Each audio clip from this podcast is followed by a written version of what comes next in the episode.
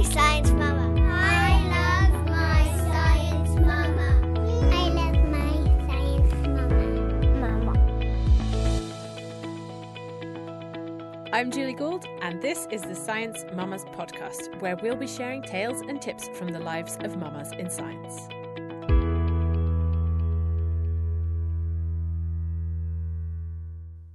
In this episode, we hear from science mama Eileen Parks. She is currently working as a postdoc at Queen's University Belfast and has two young boys, one of whom was born while she was completing her PhD.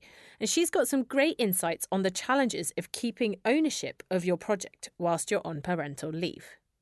Coming back the second time again has been a bit of a struggle in terms of trying to have ownership of the work. And I suppose in a postdoc as well, you never really have complete ownership of your work. It always belongs to the PI. I love my science mama. Eileen, you had your first child when you actually started your PhD back in 2013. I did. I turned out to my PhD pregnant. Oh, wow. and when you applied for your PhD position, did you know you were pregnant? No, no. Yeah, we were thinking about it, and I was kind of thinking, oh, you know, maybe if I'm pregnant, maybe a PhD won't be for me. But then I went through the whole interview process and got the position not pregnant and then turned out to be pregnant. So it worked out well. So, what was the response that you got when you did actually turn up to start your PhD and you were like, Hi, everyone, I am now two people? I think I spoke to my supervisor. He was a bit taken aback. It's like, oh, right. He did say congratulations, of course he did. And he said I was right not to wait. I think other people in the lab were maybe slightly surprised that I turned up pregnant, maybe some of the couple of the postdocs. How, how Um, pregnant were you when you actually started your PhD? 17 weeks the day I started. Okay, so you weren't showing yet. no. No. Some of the postdocs in your lab weren't quite as supportive. How how did you deal with that? I suppose I found that quite hard. It was my first pregnancy and I tried to keep up and do everything as well as I could, but I guess, you know, you are pregnant, you are tired, you can't keep on top of things. I was starting a PhD, so I was learning all these new techniques that I'd never done before. It was very different to how I'd worked as a doctor in medicine. So I, I did find it a bit of a struggle. And I felt maybe postdocs who maybe they had made a conscious decision not to have children and therefore me turning up I think really just going ahead and having children regardless was something that they found difficult to deal with. But I, I did struggle with that. And I struggled even more when I came back from maternity leave. But at that time, I did feel that the support of other postdocs in the lab wasn't there. We weren't a very big lab at that time. Any other PhD students were a lot younger than me and didn't have kids. And I felt that they didn't really understand what was involved in me coming into work or like if the crash phoned and I said, I'm midway through this experiment, can you finish it for me because I have to go right now and pick up my child. So it was kind of mixed in terms of the support I got when I came back as well. So how long did you take off after your first child was born? I took eight months. During that eight months, you yourself stopped researching, but the lab's work Yeah. moved on. How did it feel coming back to your research and your PhD and seeing that actually a lot of the, the science had moved on?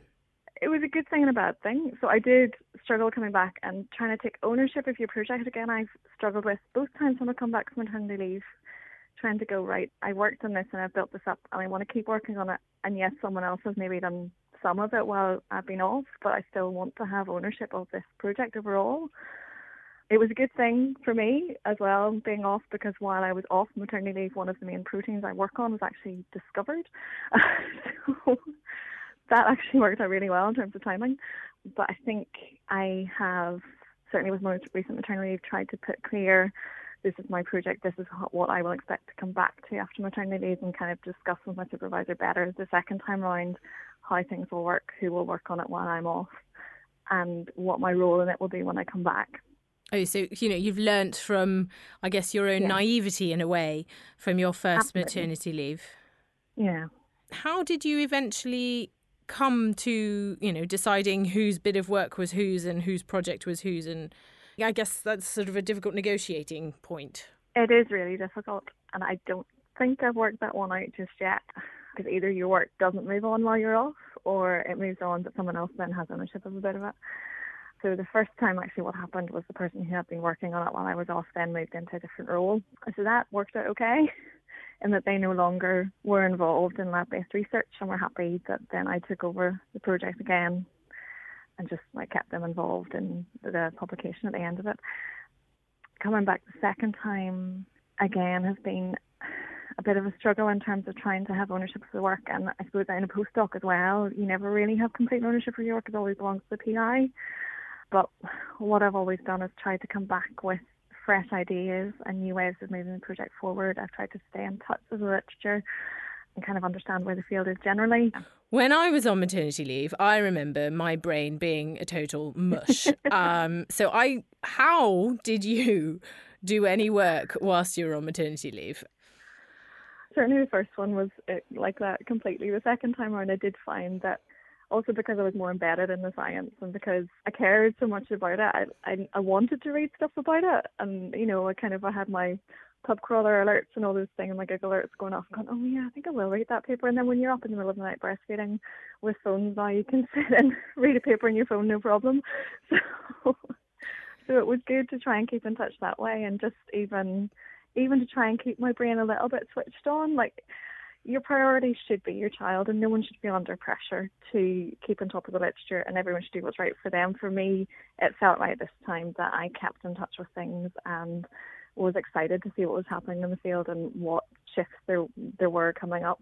So you did keep in touch with the research during your second maternity leave, but not so much in your first one. Um, why was that? So my first maternity leave, my husband unfortunately wasn't well. He had chronic fatigue syndrome, and he just couldn't like he couldn't get out of bed. So my entire focus was on looking after a newborn child and trying to care for my husband as well. And at that time, I couldn't have done anything other than look after my family, and that was the right thing for me to do at that time. The second time around, things have improved. My husband's feeling better. I felt more in control of things, and I did feel it was right for me at that time to be able to keep a little bit of my scientific brain alive. One of the other challenges of having an academic career is this requirement to be a mobile scientist. So, someone who travels around the world for conferences, does research in different countries, different continents, if possible. And that is made a lot more challenging when you have children in the mix.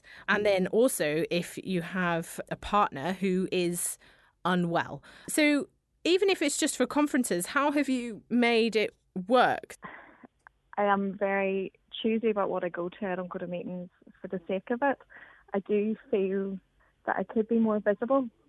Sometimes I think, oh, I wish I, w- I was at that meeting, but I can't really justify it. Certainly for day conferences, it's easy enough to go first thing in the morning, come back in the evening, and not feel like you've missed out much in family life and it's having a really supportive family who haven't questioned or haven't said, "Oh, why are you doing that?" When you know you've got your your baby at home, they've always been like, "Okay, well, if that's what you need to do, then they'll support you in that." So that's been really helpful. One of the other uh, things that, that young researchers are encouraged to do is to take fellowships in different countries and do some research in different, you know, in, in other locations to network, to experience different cultures and research labs. Do you feel the pressure to do that?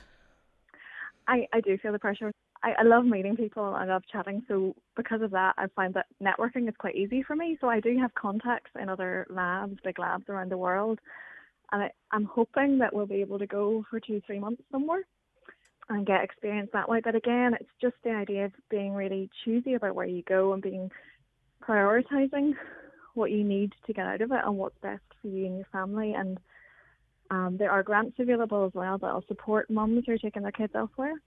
So I plan to tap into some of those, a bit of extra extra financial support for childcare in another country. And I would be hoping that maybe in a year or two that we can go away for two or three months to either Europe or the US and do a bit of experience then. It's not the same as spending a year in another country, which I would love to do, but I'm just not in a position where that's going to be possible.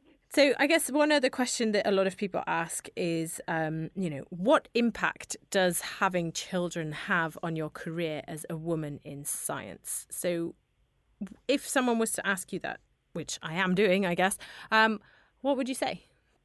Having kids has really made me love my job more they're just so curious about life. They have they're full of questions, and then it makes me go, oh yeah, well this is my job. I try to answer these questions, and it makes me more excited then about the research that I do. Like little mini scientists at home. Well, all kids are mini scientists, aren't they? You know, they they all are. They're all full of questions. They all want to know how everything works, and that is science. I just find them really inspiring. Eileen, thank you very much for sharing your story with me today.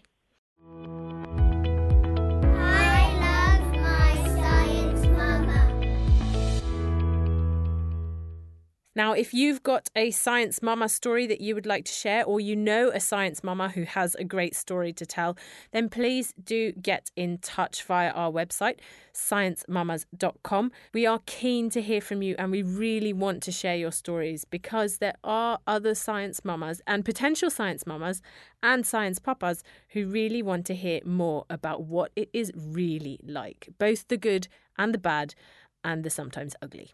Thank you so much for listening I'm Julie Gould.